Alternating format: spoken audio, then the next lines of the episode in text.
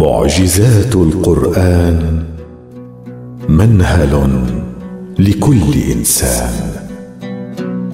هو كتاب النور هو الزاد للمؤمنين لا يفنى مر الدهور. هو حصن قلاع الدين وحي مذكور.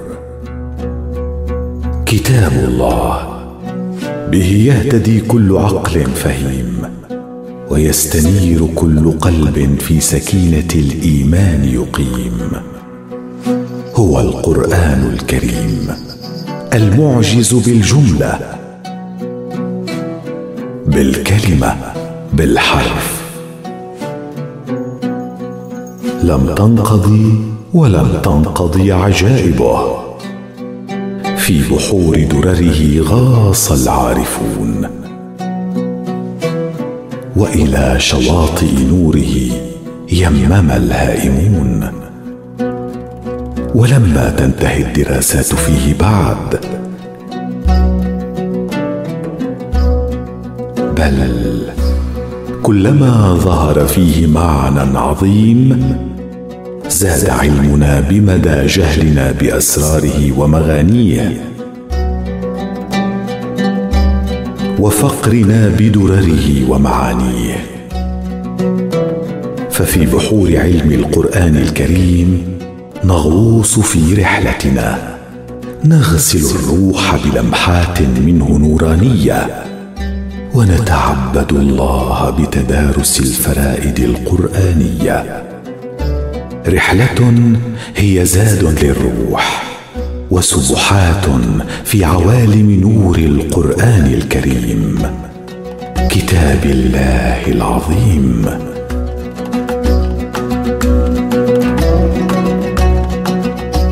فريدة من القرآن ونصوع البلاغة والبيان.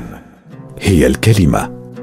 هي المعجزة التي زود الله بها خير أنبيائه. وأحبهم إليه. كان خليله فأعطاه دليله. الكلمة وأي كلمة؟ إن هي إلا كلمات الله أوحى بها إلى رسوله الكريم محمد صلى الله عليه وآله وصحبه وسلم. فأضاء الدنيا بالكلمة. واستنقذ القلوب من الظلمات إلى النور بالكلمة. وغسل الأرواح في عوالم من عطر الإيمان المبخور بالكلمة. في الكلمة هامت أرواح ونفوس ونذرت قرائح عظيمة. نالت عظمتها ببركة جهادها في حرم خدمة الكلمة التي أنزلها الله تعالى في سماه على عبده محمد رسول الله. فألفت كتب عظيمة تتناول الكلمة وورودها في القرآن الكريم ومعناها في سياق الآي العظيم وبلاغتها ومرادها في السياق القرآني.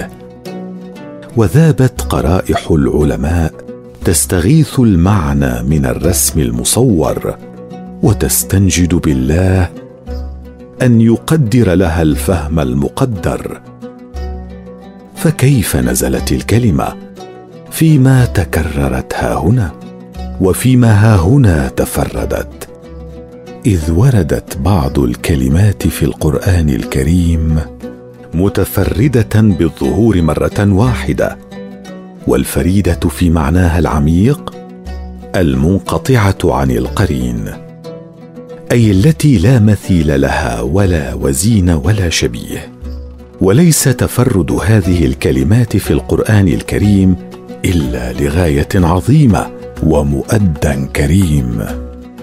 وفي هذا البحر من بحور القرآن الكريم نحاول أن نغوص في هذا المقام لنتلمس بعض جوانب الإعجاز في الفريدة القرآنية ورد في سورة القمر. بسم الله الرحمن الرحيم.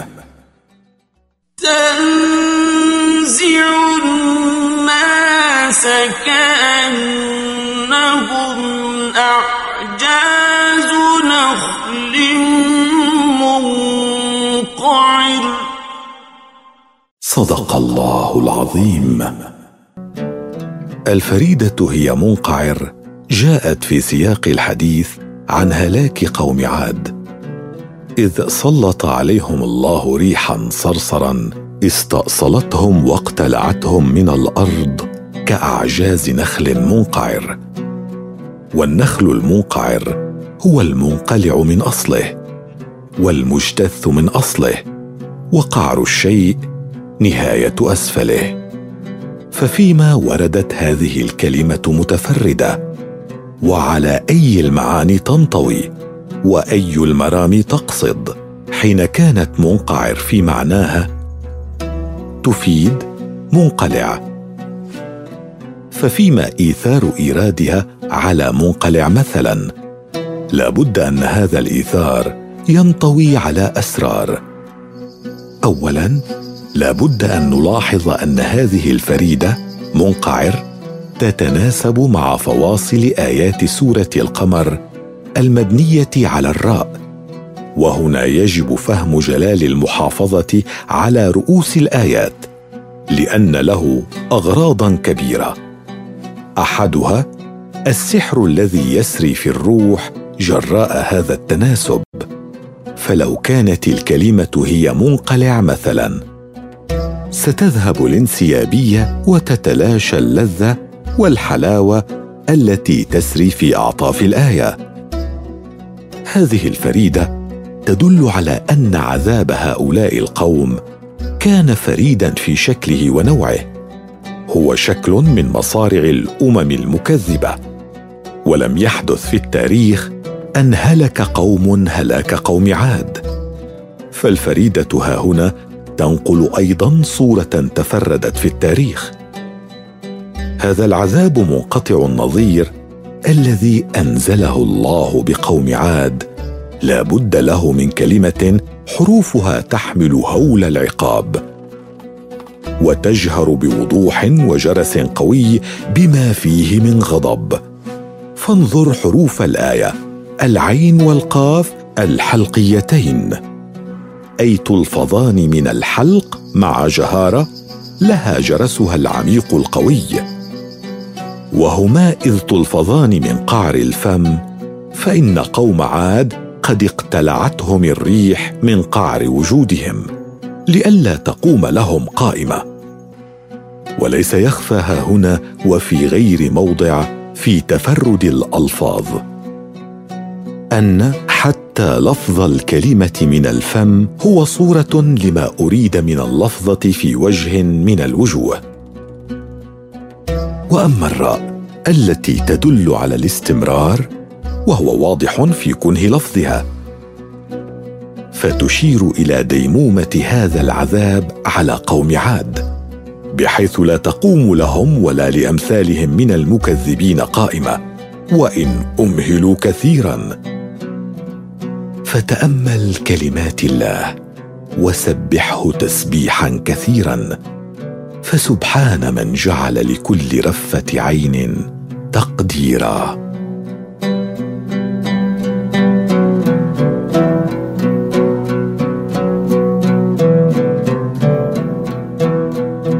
معجزات من الصورة في الآية والسورة.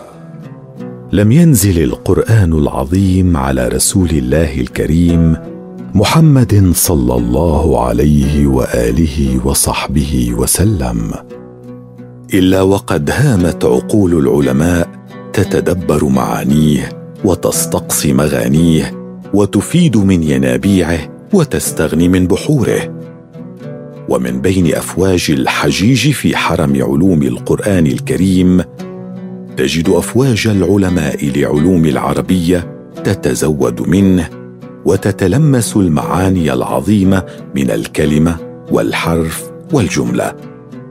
مبحرة في عميق المعنى ومجاهدة في تدارس الصورة ومناضلة في سباق خدمة القرآن الكريم. فدرسوا الصورة في القرآن الكريم حتى لكأنهم وقفوا أمام علم جديد أذهلهم بسبكه وإبداعه وهيم أفئدتهم وأرواحهم في عوالم عظمته. ومن الصور نستعرض ما ورد في سورة الرعد في قوله عز وجل بسم الله الرحمن الرحيم.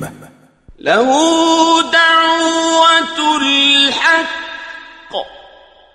والذين يدعون من دونه لا يستجيبون لهم بشيء إلا كباسط كفيه إلى الماء.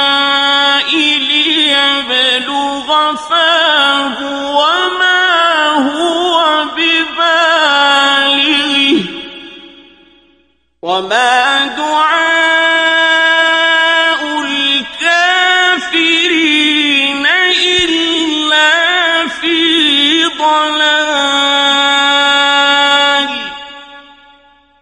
صدق الله العظيم. إن في هذه الصورة من عجيب وبدائع المعاني ما لو أمسك به علماء اللغة لكفى. بل لأغنى وأثرى. كن هيهات يمسك الضعيف المخلوق المحتاج بكل المرام التي أودعها الخالق العظيم في صورة من آيات القرآن الكريم الذي جعله معجزا وخرت القرائح أمامه صرعى هزيمه والصورة تفيد أن الذين يدعون من دون الله من الآلهة إنما يدعون سرابا هزلا عديم الإرادة. كمن يمد يديه مستنقذا نفسه من عطش شديد والماء قريب منه ولكن تعجز كفاه عن ذرة ماء تصل إلى فمه فتروي العطش. إن الحس والوجدان ينأثر بعوالم هذه الصورة وما يموج فيها من ضنك نفسي كبير. وما ينبض فيها من معان جليلة وعبر. صورت بأبدع صورة. حتى يكاد العقل يعجز عن مغادرة عوالم الصورة.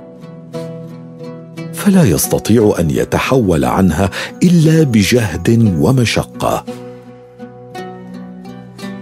فانظر والذين يدعون من دونه لا يستجيبون لهم بشيء. قرار حتمي وخبر موثق وكأنه عنوان تفصيلي واضح. لكن القرآن الكريم في هذا الموضع لن يكتفي بالإخبار بل لا بد أن إيراد الصورة له غاية عظيمة.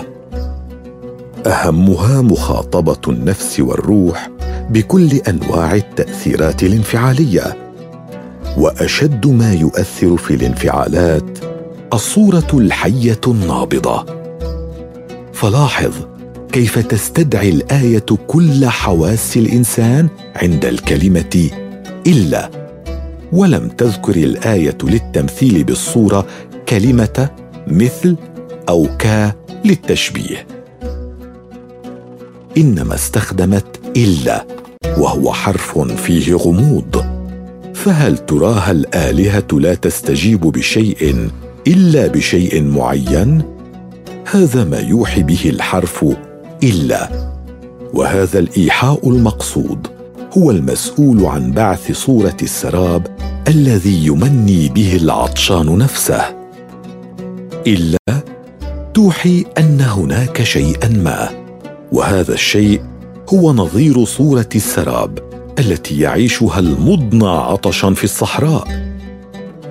ولكن من يمد كفيه لماء قريب لا يستنقذ منه شيئا ولا يبلغ فمه على الرغم من قربه.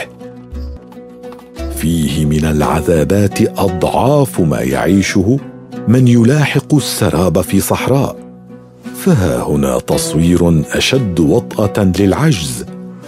عجز الآلهة التي يدعونها وعجزهم إذ يدعون غير الله. ولا بد أن هذا الذي يرى الماء بين يديه ويحاول أن يشربه بفمه فلا يبلغ فمه. سيعيد المحاولة بجنون هستيري. وليس يخفى عن هذه الجزئية ما تعنيه من إقرار العذاب على الكافرين. وجعلهم يغرقون في غيهم الذي يسيطر على عقولهم وأفئدتهم. فسبحان من قدر وصور وأبدع وأسمع وأنظر.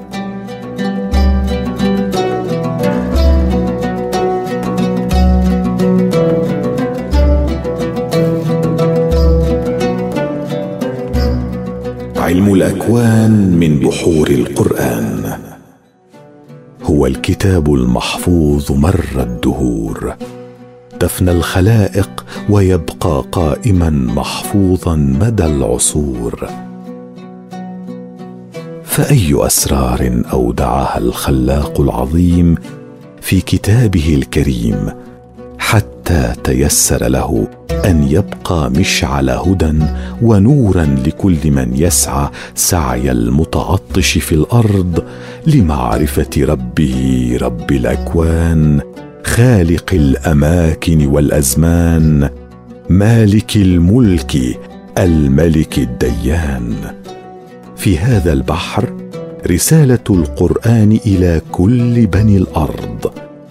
رسالة يلتقطها قلب فقيه لعالم نبيه إن شاء أن يهتدي في عظمة الخالق وإبداعه. ففي القرآن الكريم ما أدهش علماء الكون الذين ما زالوا يدرسون عجائب الأرض والأفلاك. فإذا ما قضوا عشرات أو مئات السنين ساعين باحثين ووصلوا إلى حقيقة علمية بجهود كبيرة وحثيثة. تجلت بعض عظائم القرآن الكريم. فوجدوا أن ما سعوا إليه يستقصونه. قد أخبر عنه عالم الغيب العظيم في قرآنه الكريم. في غزو الفضاء عروجا. قبل أن يستهلك الإنسان عشرات السنين في اكتشاف الخطوط في الفضاء الكوني. قال العزيز الجبار ذو الملكوت الأعظم في كتابه العزيز القرآن الكريم. بسم الله الرحمن الرحيم. هو الذي خلق السماوات والأرض في ستة أيام. استوى على العرش. يعلم ما يلج في الأرض وما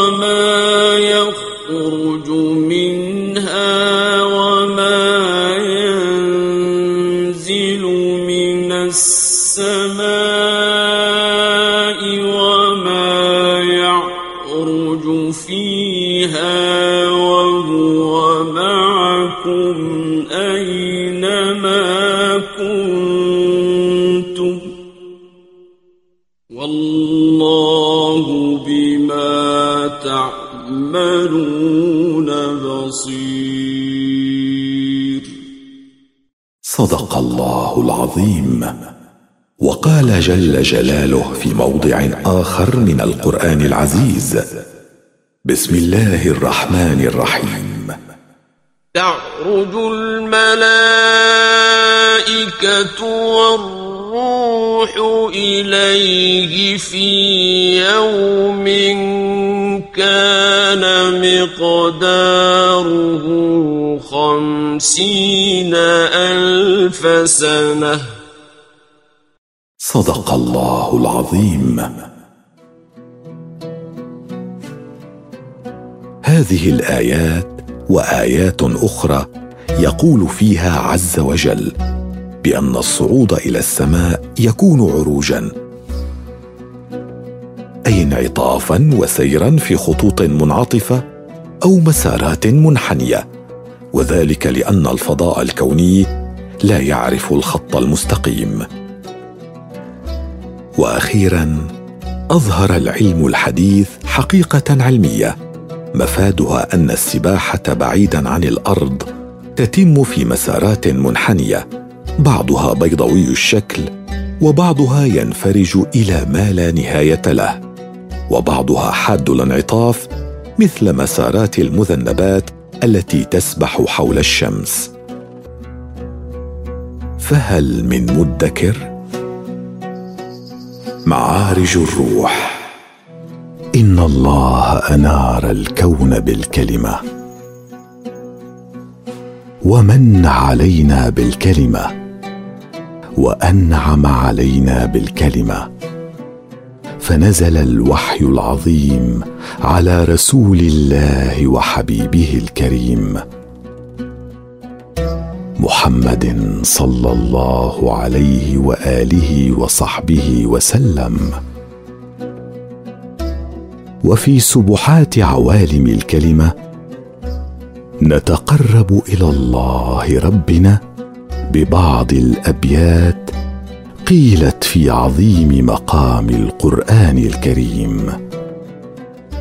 ولكم تأثر قارئ من آية وغرورقت بدموعهن مآقي.